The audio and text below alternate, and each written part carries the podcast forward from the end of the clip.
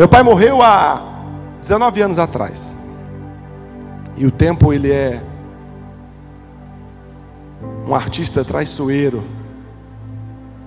O tempo é a única experiência que a gente tem que enquanto ele dá para nós, ele também toma. Então, quando você tem a experiência de, no tempo da sua existência, você viver um ano, você vira e fala assim: rapaz, eu, eu, eu, eu ganhei um ano de vida, mas você também perdeu. É uma balança incoerente que às vezes faz da gente um bobo a balançar. E eu lembrava do meu pai com muito saudosismo essa semana, porque meu pai foi um homem muito marcante na, na vida dos filhos. Meu pai soube se fazer presente, mesmo depois de morto. E lembrando uma história que meu pai contava de quando ele era menino, e eu ri sozinho, relembrando essa história. Ele disse que ele era um pequeno garoto, e a mãe dele virou para ele e falou assim: Vai lá na mercearia e compre açúcar. E ele saiu com dinheirinho e pensou assim: Mas que, que é açúcar, né? Aí voltou e falou assim: mãe, o que é açúcar? Ela falou: açúcar de fazer bala. Ah, tá bom.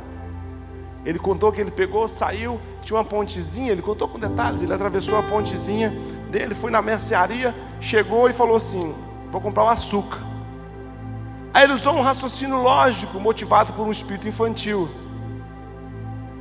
Ah, mas se eu vou comprar açúcar para fazer balinha, vou levar logo a balinha não é verdade?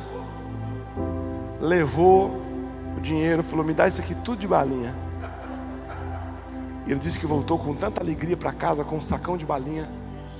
Quando chegou em casa, a votonha perguntou para ele: Cadê o açúcar? Ele falou: Não, mãe, eu, já, mãe, eu já trouxe a balinha. E naquele tempo, irmãos, o pau cantava, não é verdade? Ele disse que só lembra a vassoura bater no pé do ouvido dele. Pai, ele cactou cavaco, as balinhas espalhou. E ela, menino, vem aqui. Disse que a mesma velocidade que ele foi, ele voltou pela ponte, passou o dia fora e voltou de noitinha. A minha avó Tonha estava com a balinha sacada, esperando ele. E disse para ele: vai lá e troca a balinha por açúcar. Por que, que eu estou compartilhando isso com vocês? Porque nós vivemos de história. Talvez você não saiba, mas todos nós, enquanto estamos vivendo, estamos escrevendo alguma história. Você está escrevendo uma história que por alguns está sendo vista e algum dia poderá ser contada. E por você está sendo vivido. Todos nós estamos escrevendo uma história. E talvez você não saiba disso, e você não se atente para pensar nisso, mas toda história precisa de um final. Nenhuma história ela começa sem que ela exija que haja um fim, que haja uma conclusão. Por isso que você vê aqueles filmes que são criados, são filmes de trilogias, que eles contam, contam, contam a história. Quando acaba, você pensa que acabou, mas não acabou dá um ar de continuidade, de que alguma coisa precisa ser explicada, de que alguma coisa precisa ser feita. As histórias precisam ser começadas, mas tão importante quanto começar é terminar uma história. Uma história só faz sentido se ela tiver uma mensagem. Você botou para gravar? Uma história só faz sentido se ela tiver uma mensagem, se ela tiver algo para ensinar que dirão a seu respeito não pode ser algo que seja dito como lamúria. Sabe, amados, o que já foi escrito ao seu respeito, a história que você escreveu ao seu respeito, a história que você permitiu se escrever, a história que você teve na infância, na adolescência, na juventude. Talvez hoje você já esteja na fase adulta, com filhos, com netos, mas a sua história se ela fosse contada hoje, o que constaria nela? Mais mensagens de alegrias ou de tristezas? Às vezes a gente ouve história de pessoas que a gente vira e passa assim, gente, mas só sofreu na vida. Quem conhece alguém assim? A gente ouve, irmãos, histórias de pessoa que foi abandonado, que não sei o que, que não sei o que, que não sei o que lá, e aí passou fome, e aí casou, e aí divorciou, e apanhou, e casou de novo, e tomou uma facada, e aí foi de novo, e pegou um câncer. E fala, gente, mas o que, que é isso? A gente fica no, na expectativa de que a pessoa fala assim, não mais. Porém, a sua história hoje, se ela fosse contada por você, porque só você é detentor das minúcias da sua história. O que constaria nela, mais tristezas ou alegrias? Jesus nos ensina que histórias são memórias e que boas memórias são histórias. Eu vou repetir para você de novo. Jesus nos ensina que histórias são memórias e que boas memórias se tornam histórias. No livro de Mateus, capítulo 26, versículo 13, quando Jesus entra em Betânia, na casa de Simão Pedro, o leproso, uma mulher desce aos seus pés e ela quebra um vaso de alabastro com um perfume caríssimo. Judas, o ladrão, o traidor, até questiona, mas isso podia ter sido vendido, ser dado aos pobres. Não sei se você sabe, mas o que existia naquele odre é um perfume que o, judeu da época ele economizava e guardava para no dia da sua morte o seu corpo ser embalsamado com aquilo. E Jesus vira e fala assim, depois que ela faz isso, Jesus repreende sobre aqueles que imaginavam que poderia ser dado aos pobres, ele fala assim: os pobres sempre teriam convosco. Jesus repreende aqueles que, que pensam de forma errada a respeito do ato daquela moça. Ele fala: Pai, vocês me receberam na, sua casa, vocês não lavaram meus pés. E ao final ele diz assim: E eu asseguro que em qualquer lugar do mundo inteiro, irmãos, que expressão linda. Jesus está fazendo uma expressão a respeito da história, que nos diz que a memória, quando é boa, se torna uma história. Jesus vira e fala assim: Eis que eu os asseguro que em qualquer lugar do mundo inteiro, aonde este evangelho for anunciado, também o que ela fez será contado em sua memória. Jesus atrela o evangelho da salvação à memória de uma mulher. Ele vira e fala assim: aonde o evangelho percorrer, eu garanto para vocês que aonde o evangelho percorrer, pelo mundo inteiro, percorrerá a história em memória. Há pessoas que não têm história porque não foram capazes de guardar memórias, porque a história que vira memória e a memória só vira história se a memória for boa.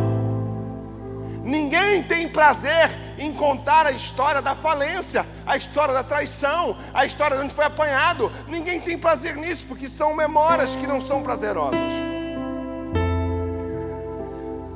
Mas eu quero falar nessa noite sobre histórias não terminadas. Toda história precisa ter um fim. Tudo que começa, irmãos, vislumbra um final. Nenhum começo não dá sombra dos seus finais. Todo começo dá sombra de um final. Tudo aquilo que se começa se vislumbra um final. Aí eu vou começar uma empresa. Empresa de quê? Uma empresa de, camiseta. Muito bem. E aí, o que, que, você pensa? Não, eu penso que daqui a 10 anos eu tenho uma franquia de camiseta. Você olha o que tem agora, projeta no que será amanhã. E aquilo que você projeta para amanhã tem que ser igual ou melhor do que aquilo que você tem agora. Ninguém casa e fala assim: vou casar. O que, que vocês imaginam daqui a 20 anos? Ué, eu imagino nós com dois filhos, ela divorciada, eu careca, a gente divorciado, brigando na justiça pelo patrimônio. Ninguém Ninguém começa um casamento com esse pensamento. Então todo começo vislumbra um final. Todas as histórias precisam ser finalizadas. Agora escute o que eu vou lhe dizer. Guarda no seu coração. Essa palavra é muito preciosa, irmãos. Quando percebemos que os finais esperados nos começos são impossíveis, vou repetir quando percebemos que os finais esperados nos começos são impossíveis, ou encerramos as nossas histórias com grandes dores ou fugimos de um final não feliz? Quando você olha para a sua história e você descobre que estando no meio será impossível alcançar o fim proposto no começo, eu vou dar um tempo para você pensar. Quando você chega na sua história estando no meio, você olha para o fim e descobre que é impossível encontrar o fim proposto no começo. Ou você termina a história aqui, sofrendo a dor, da decepção, da frustração, do prejuízo, da falência. Ou você começa a se esconder e a fugir de um final. Você começa a não ser, a não querer ser confrontado pela sua incompetência. Você começa a não querer ser confrontado pela sua ineficiência. Você começa a não querer ser confrontado pelo seu adultério. Você começa a não querer ser confrontado pela sua falta de fidelidade. Mas se você não aprender a fechar histórias, escreve o que eu vou dizer. É melhor o desfecho amargo do que o contínuo indesejado. É melhor você amargar um final do que estar numa continuidade indesejada. E eu percebo que há muitas pessoas com histórias que não foram terminadas. Há muita gente mal resolvida, mal definida. Há muita gente confusa. Há muita gente escrava de uma história que começou, mas que não conseguiu finalizar. Há pessoas que são pedaços de muitas histórias. Há pessoas que parecem árvores fracas, bonsais, como se fossem bonsais, porque são plantadas e, e são tiradas, e são plantadas e são tiradas, e são plantadas e são tiradas. Essas árvores que fazem isso, elas não aprenderam a viver as estações. Porque uma árvore só se fortalece se ela se dispor a viver as estações, e as estações de uma árvore não são só primaveras. Tem primavera, tem outono, tem verão e tem inverno. Mas quando alguém não suporta a fase de cair as folhas, ele sai daquela geografia existencial e pula para outra. Somos pessoas inacabadas, com histórias sem desfechos. É um pedaço de cada coisa, não são completas, suas cicatrizes sempre abrem as suas cicatrizes são purulentas, há sempre um pus nas suas cicatrizes, porque elas têm dificuldade de mexer e de apertar e de sarar e de botar e de expor. Nós somos uma geração de histórias inacabadas. Nós temos vergonha do nosso passado. Há pessoas que estão fugindo do passado o tempo inteiro, e quem foge de um passado o tempo inteiro é alguém fadado a não ter futuro porque o futuro depende do passado finalizado. O problema de uma história em aberto é que ela sempre procurará ter um final, um desfecho. Escute o que eu vou lhe dizer. Um dos grandes problemas de uma história não acabada é que ela, ela por si só, ela é orgânica, ela tem vida própria, ela sempre vai estar buscando, vai estar criando uma possibilidade de ser fechada. Eu tive um amigo meu, um amigo irmão, Marcão, dos Estados Unidos, e ele sempre vem aqui, e é uma pessoa que eu amo como ama a minha alma. E ele veio, amados, e ele estava contando, ele viajou, carregou mala dos Estados Unidos, chegou com a mão inchada. Eu falei, Oi, Marcão, o que é essa mão inchada? Ele falou, rapaz, eu estava mexendo nas malas aqui e inchou. Do nada. Ele falou, não, há um tempo atrás, eu fui mexer com a madeira tal, e entrou um pedaço de pau aqui. E eu tirei. Cicatrizou.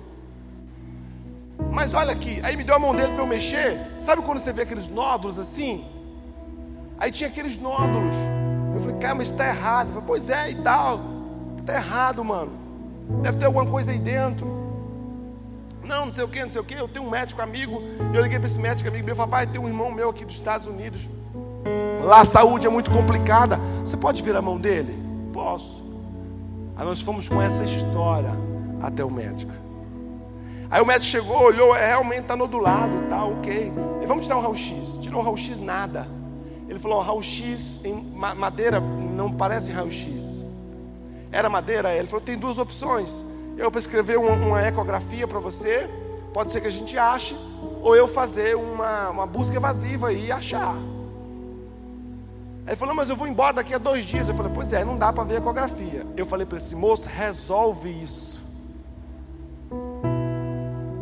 Ele falou, moço, resolve isso. Você está aqui, tem um médico, bota para quebrar, mano. Para de empurrar isso para frente. Está aqui, mano, está tudo pronto. Deixa o médico mexer. Ah, não sei o que, deixa o médico mexer. E fui assistir com ele, o médico amigo falou, não, vamos embora, vamos embora. Aí, irmãos, meteu anestesia na mão dele. Olha, esse homem gritava de dor. Pá, aí na hora que ele mexeu, mexeu, cortou, cortou, foi afundando, saiu o pus. Aí ele, vixe, já pegou o pus e falou assim: vamos mandar para o laboratório. Entrou, irmãos, ele tirou um pedaço de pau desse tamanho da mão dele. Nem ele imaginou. Ele poderia ter saído dali, irmãos, com esse pau na mão. Ele poderia ter saído dali com esse nó na mão, com esse corpo estranho na mão, mas eu incentivei a ele resolver.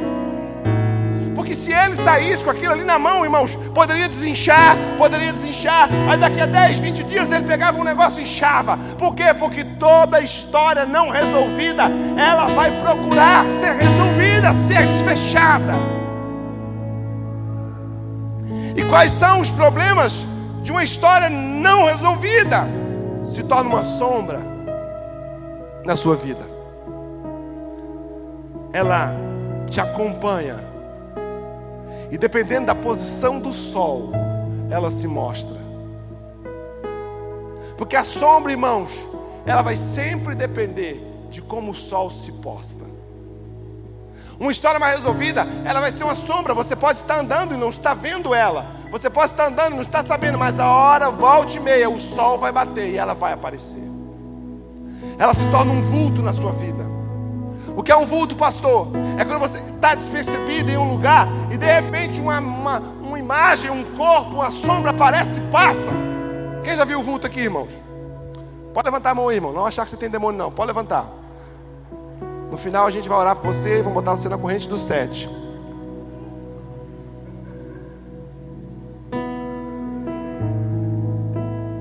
Eu me lembro uma vez deitado na cama. E meu amor, amor, acorda, acorda, acorda, acorda. Que é mulher, a mulher se batendo toda. Eu sou bom de cama, viu, irmão? Ô, oh, glória. Aí de repente eu abri o olho, irmãos. Tinha uns vultos pretos em cima da gente. E ela já tinha sentido, já tinha visto. Estava desesperada. Falei, não, amor, é só demônio. Vamos dormir. Mas o que é o vulto, pastor? É quando você menos imagina, você está despreparado para uma defesa. Você não está pronto para aquela experiência, ele aparece. Histórias não fechadas se transformam em vultos. Se você não resolve a sua história, uma hora ela te assusta. Uma hora ela te arrebata. Uma hora ela te sequestra. As histórias não fechadas sempre serão uma ameaça. Por que, pastor? Elas são ameaça porque uma história não foi concluída, é porque em algum momento houve um desconforto nessa história.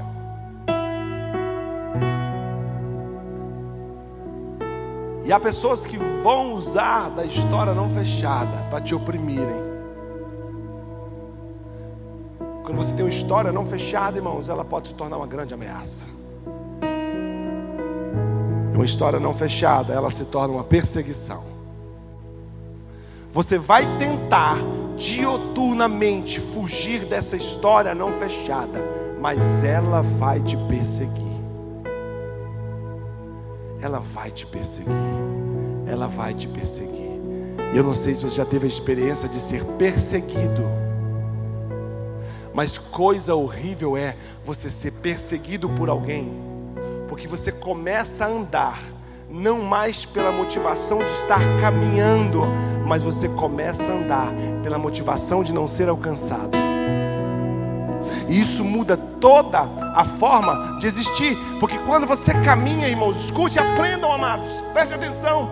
Quando você caminha com a perspectiva de encontrar um destino, você caminha em direção ao seu futuro. Mas quando você caminha e não importa o destino, a única coisa que você quer é fugir de quem te persegue, você não mais caminha para um futuro, você foge de um passado. E a grande pergunta que eu quero te fazer hoje: você está caminhando para um destino, ou você está fugindo de um passado, ou você está fugindo de uma história? Ou você é um andarilho na sua própria existência, ou a única coisa que você quer, não importa chegar lá, é não ter a experiência de ser encontrado por aquilo que foi deixado para trás. Eu paro ou continuo? Grande parte das histórias não terminadas são geradas por alguns aspectos. O medo da dor. Tem pessoas que alguém algum parentesco morre, ela não vai ao enterro, porque o medo da despedida, o medo da dor, as histórias não fechadas costumam ser pela falta de perdão. Perdoar, amados, é perder no ar. Aceitamos que perdemos nós não aceitamos que perdemos. Nós somos seres humanos com dificuldade de ouvir um não. Eu me lembro, criando essa mensagem, eu me lembrei da história da Eloá, a menina de São Paulo que foi esteve sob cárcere privado durante mais de 10 dias. Quem lembra dessa história, irmãos? Por que aquela menina morreu, amados? Porque ela disse não para uma geração que não consegue ouvir não. O rapaz não conseguiu ouvir o não. Ele queria que a história continuasse. Ele queria que não, não é não, amados. Perdoar é perder no ar, é aprender a conviver com o não. Eu vou contar algo da minha intimidade para vocês que poucos sabem. Há quase dois anos atrás, eu entrei na maior cilada da minha vida por influência religiosa, de pastores, de irmãos e por aí vai. E eu perdi 700 mil reais, irmãos. Eu fui para lona. E por enquanto ainda estou lá. A única forma de eu não ter enlouquecido, de eu não ter entrado em depressão, foi condicionar a minha mente a entender que perder faz parte. Eu passei quase 60 dias sem saber o que fazer. Ao ponto de olhar para minha casa e falar: se eu não começar a fazer alguma coisa, eu não como. E aí eu perdi. Pastor, irmãos, perdi. E esse é um processo que te ensina muito, porque perder não é problema, quando você tem a concepção correta do ter. Vou dizer para você de novo: perder não é problema quando você tem a concepção correta do ter. A grande questão é que nós não temos a concepção correta do ter, porque há um momento, há um momento em nossa vida que aquilo que nós temos não temos mais, mas aquilo que me tem. Então o cara junta 20, 40, 60, 200, 300 mil. E ele vira e fala assim: Eu tenho 300 mil. Certeza que você tem 300 mil ou os 300 mil te tem? Como eu descubro isso? Perdendo os 300 mil. Se o 300 mil você perde e você fica, ok. Mas se o 300 mil você perde e ele te leva junto, você descobre que você não tinha 300 mil. 300 mil é que tinha você. Você tem o que você tem, ou o que você tem te tem. Vou deixar você pensar.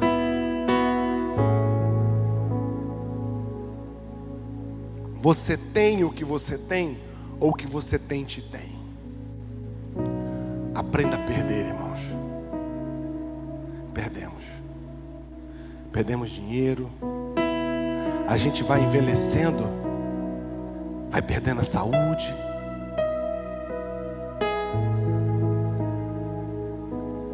E perder pode ser um processo muito doloroso se você não aprender a perder no ar. Sabe que as nossas histórias não são fechadas pela irresponsabilidade. Há histórias na sua vida que não estão fechadas, porque você foi o irresponsável por ela. O responsável irresponsável. E para você conseguir fechar a história,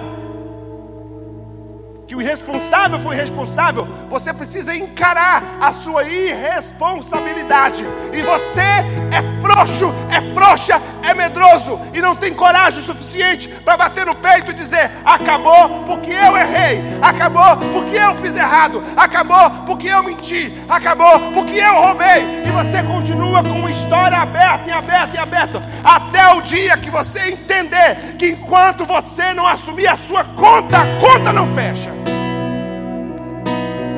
Há casais que me ligam, ah, pastor, porque a esposa, minha esposa me. Toma vergonha, rapaz. Assume teu boleto, assume a tua conta, assume a tua parte.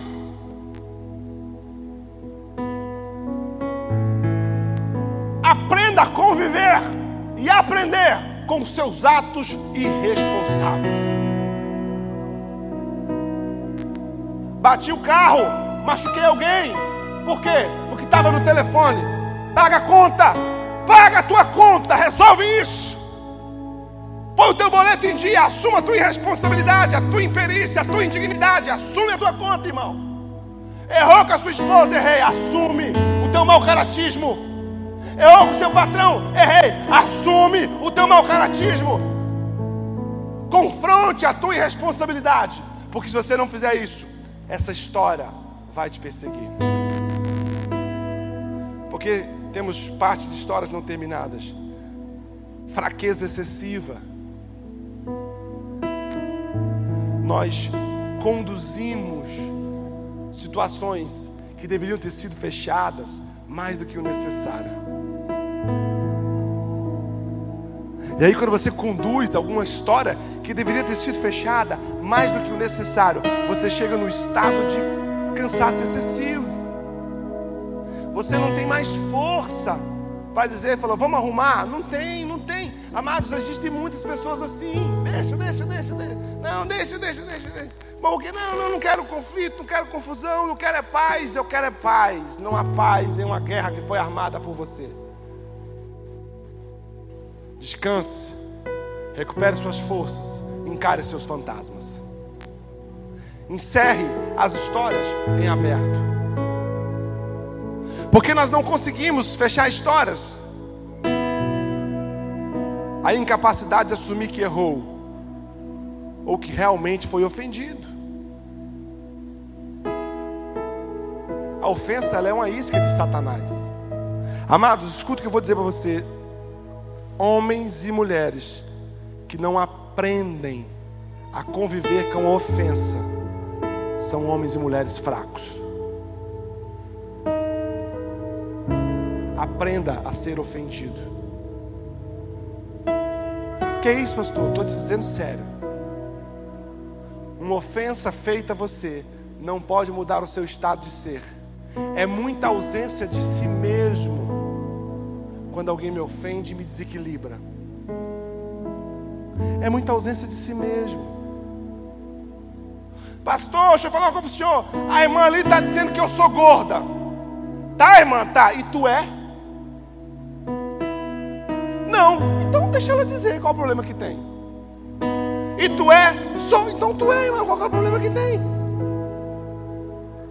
Entende, irmãos? Os irmãos me acompanham, sabem, irmãos? Eu sou revoltado com a minha calvície, irmãos. Olha, Jesus, manda intercessão orando aí.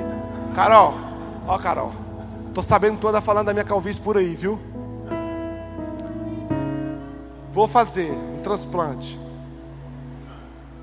Mas a gente me fala assim, ué pastor, tá ficando careca, né? Não gosto, irmãos. Mas tô, qual é o problema? Tô, fazer o quê? Verdade. É, irmão.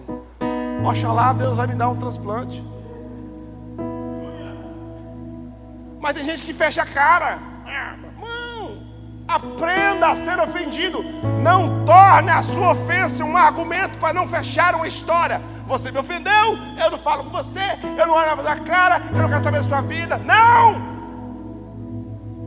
Um homem forte, uma mulher forte, tem que saber lidar com as ofensas, com os prejuízos, com as perdas.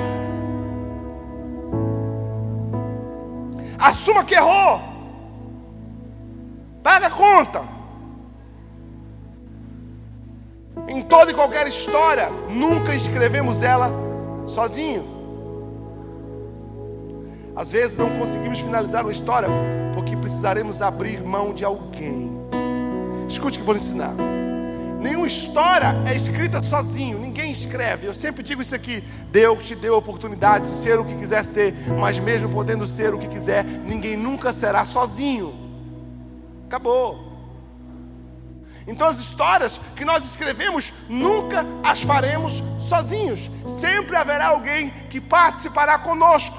E grande parte das pessoas não consegue abrir e fechar uma história, porque para fechar uma história, ela precisará abrir mão de alguém.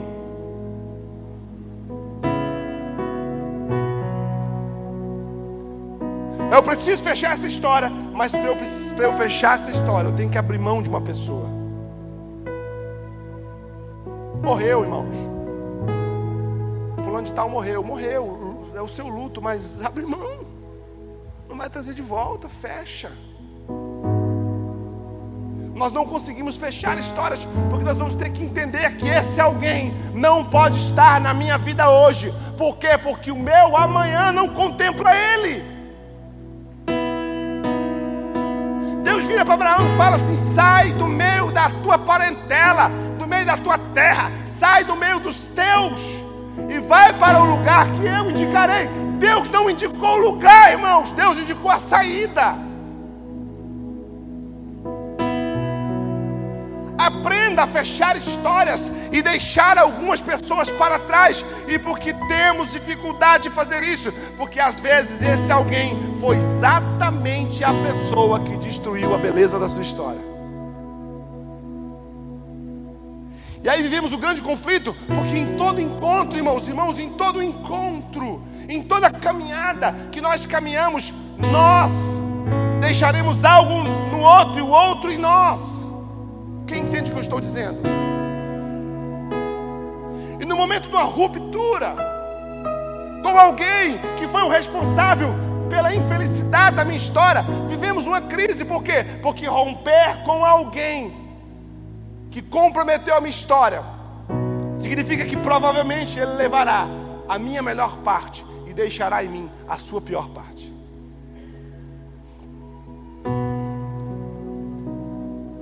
rompa.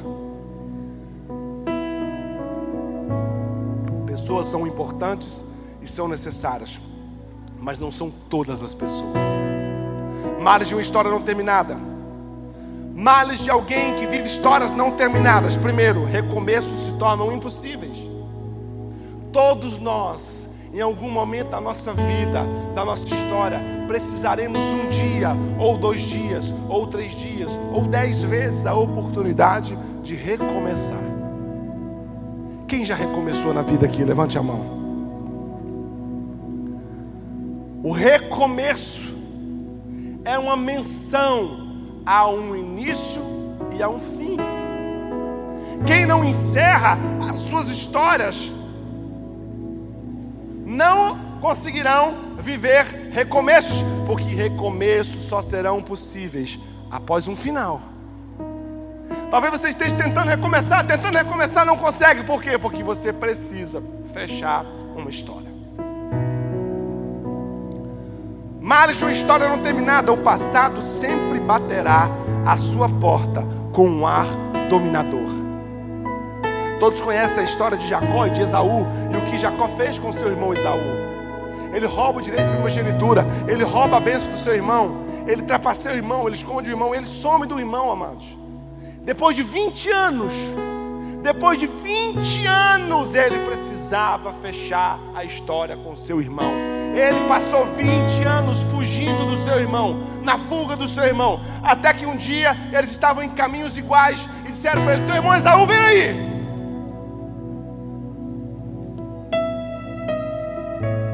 E após fugir 20 anos do desfecho de uma história, ele consegue fechar a história. E aí Deus dá a ele o futuro proposto. Há pessoas que estão distantes do seu futuro proposto. Por quê? Porque você não fechou histórias. Segunda coisa, desculpa, terceira coisa de males das histórias não terminadas: nunca seremos quem somos ou o que nascemos para ser. Por quê, pastor? Porque ser o que você precisa ser está intimamente ligado ao que você conseguiu aprender com a sua história. Vou dizer de novo: ser quem você precisa ser está intimamente ligado ao que você precisa aprender com a sua história. Se você não fecha uma história e olha ela de longe e fala, rapaz, eu errei aqui, você não é a pessoa digna do aprendizado. Então você que não vive o fechamento de histórias, você pode estar distante do ser perfeito em Deus que você precisa ser. Porque quando você fecha uma história, você aprende com ela. Sabe, amados, se você não aprender com a história fechada, você não é quem deveria ser.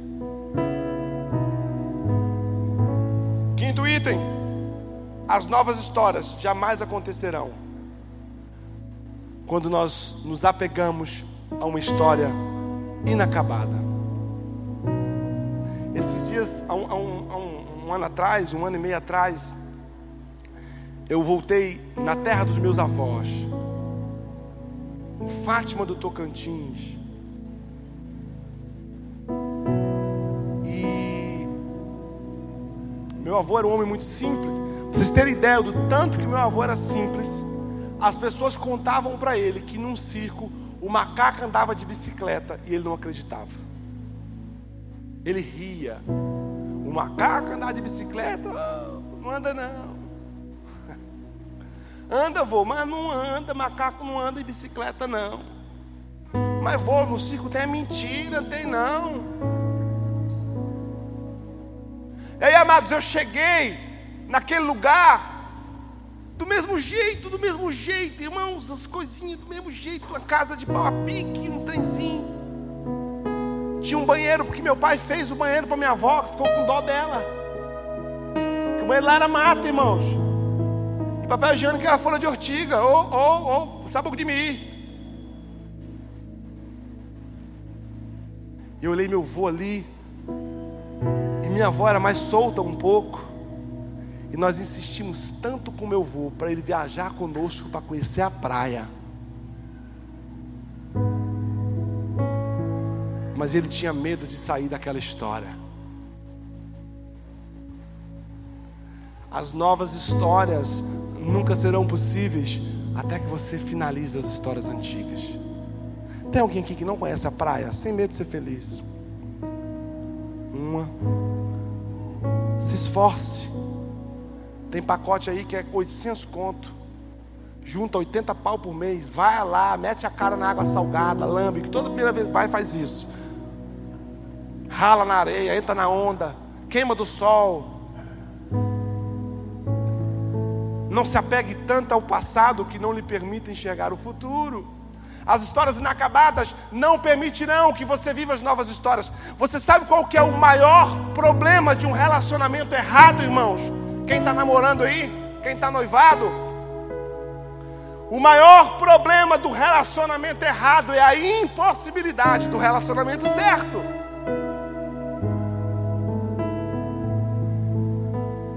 Por quê? Porque enquanto você estiver envolto num relacionamento errado, o relacionamento certo nunca se abrirá.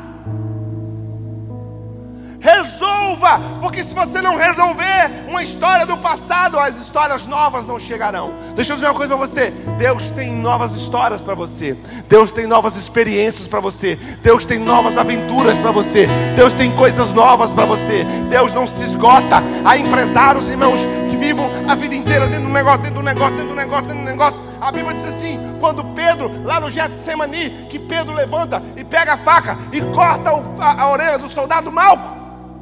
Jesus pega, bota no lugar e fala assim: quem vive pela espada, pela espada morrerá. Sabe o que eu quero te ensinar isso? Você que vive pela sua empresa, ela vai te matar. Ela vai te matar. Eu vivo pelo meu negócio, eu vivo. Você está vivendo por ela, por ela você vai morrer. Escolha pelo que você vai viver. E aquilo pelo qual você vai viver precisa ser digno o suficiente para morrer por aquilo. Há pessoas que estão vivendo por algo e não estão entendendo que vão morrer por esse algo, mas morrer por aquilo, irmãos, não tem dignidade.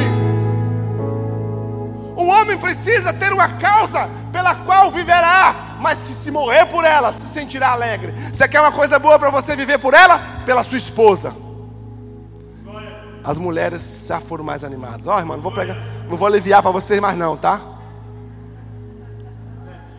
Não vou aliviar para vocês mais não. Sabe pelo que um homem deve viver? Pela sua esposa. Por quê? Porque se você morrer por ela, você viveu uma vida que valeu a pena ser vivida. Lembro de uma história que eu estava com um homem muito rico, irmãos, muito rico, irmãos. Muito rico, podia ter dado meu painel de LED para mim, ó, 50 mil. Oh meu Deus, eu vou escrever aqui, painel de LED. Vou ganhar, irmãos. Amém? Eu vou ganhar um painel de LED, irmãos. Só o irmão Marcelo bateu palma ali. De novo, irmão, puxa as palmas, irmão Marcelo. Vai lá. Aí. Abre aspas, puxa as palmas. Eu estava uma vez na igreja com um cantor muito famoso. Já volto no painel de LED, irmão. Já volto no homem que era muito rico. Ok? Não me perco, não. Fiquem tranquilos. Eu estava num cantor muito famoso, irmãos. Na igreja, eu estava com o cara do som. Aí foi falado alguma coisa lá e eu puxei as palmas. Aí a igreja, pá, o cara olhou para mim e disse: Cara, eu sou seu fã. Eu falei, por quê? Porque o sonho da minha vida é puxar as palmas e eu não tenho coragem. Irmão, quando der vontade de puxar as palmas, puxa. Se você puxar sozinho, cutuco do lado. Vamos, me ajuda. Aí estive com esse homem rico, irmãos. Milionário. E aí o, o, o genro dele, muito meu amigo, falou: oh, o pastor Cláudio é um homem muito viajado. Ele trabalhou em Israel durante muitos anos, 12 anos trabalhando em Israel, levando grupos e tal. E pá, e aí eu fui falando de Israel. Inclusive, nós estamos pensando num grupo para Israel o ano que vem, viu?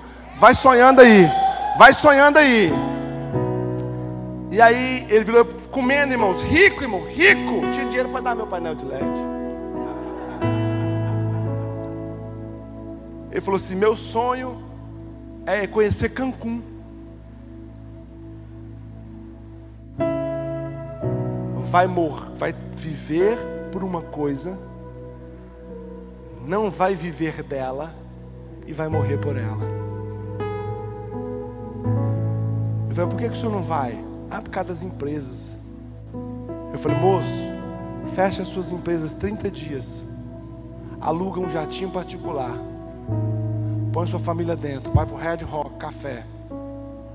Gasta aí 80 mil, 100 mil. E vive esse sonho, cara. Que adianta você estar tá construindo um império e não realizar um sonho. Fecha algumas histórias, irmãos. Fecha algumas histórias para que novas histórias possam ser abertas. Há muita gente no caminho da sua existência, perdido, sem bússola, sem saber para onde vai, o que, que vai fazer, se vai ser vendedor de picolé ou se vai ser juiz de direito. Pastor, o que eu posso. É, irmãos. Deus está dizendo para você: feche essas histórias, para que eu possa abrir novas histórias para você. Filipenses 3,13 diz assim: Irmãos, quanto a mim, não julgo que o que haja alcançado, mas uma coisa faço, e é que, esquecendo-me das coisas que para trás ficam, eu avanço para aquelas que estão adiante de mim.